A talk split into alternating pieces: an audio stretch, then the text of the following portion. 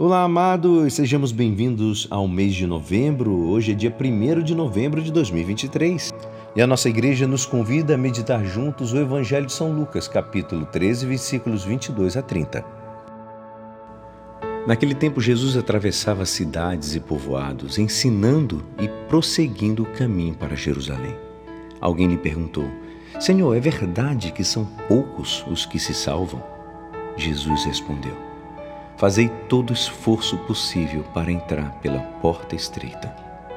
Porque eu vos digo que muitos tentarão entrar e não conseguirão.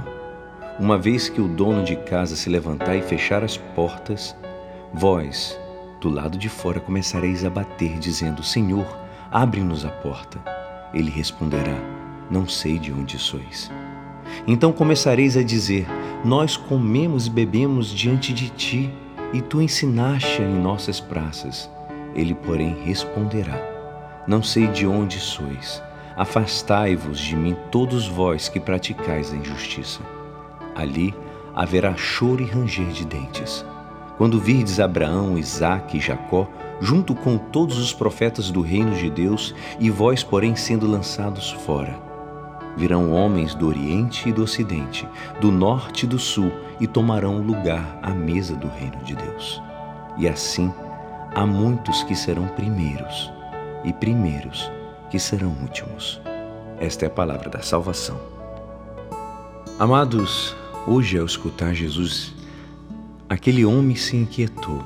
Realmente, o que Jesus ensina é maravilhoso e atrativo mas as exigências que admite já não são tão assim do seu agrado. Mas, amados, e se vivêssemos o Evangelho do nosso jeito, com uma moral assim à la carte, que probabilidade teríamos de nos salvar?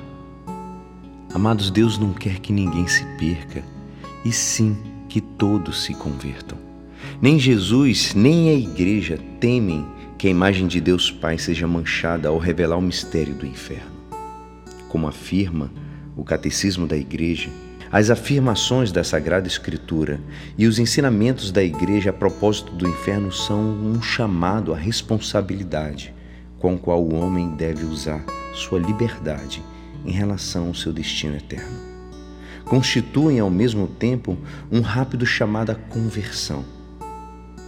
O chamado à santidade é universal, amados a partir do batismo, quando professamos a nossa fé pela primeira vez, assumimos o compromisso de entrar pela porta estreita, como exorta Jesus, sabendo que muitos procurarão entrar e não conseguirão.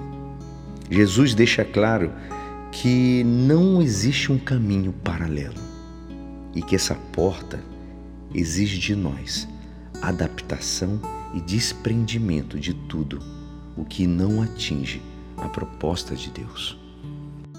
Deixemos de brincar de espertos, amados, e de fazer cálculos. Preocupemo-nos por entrar pela porta estreita, voltando a começar tantas as vezes que sejam necessárias, confiados em Sua misericórdia. Como dizia São José Maria, tudo isso que te preocupa de momento, o que te importa absolutamente é que seja feliz e que te salves. E é assim, esperançoso que esta palavra poderá te ajudar no dia de hoje que me despeço. Meu nome é Alisson Castro e até amanhã. Amém.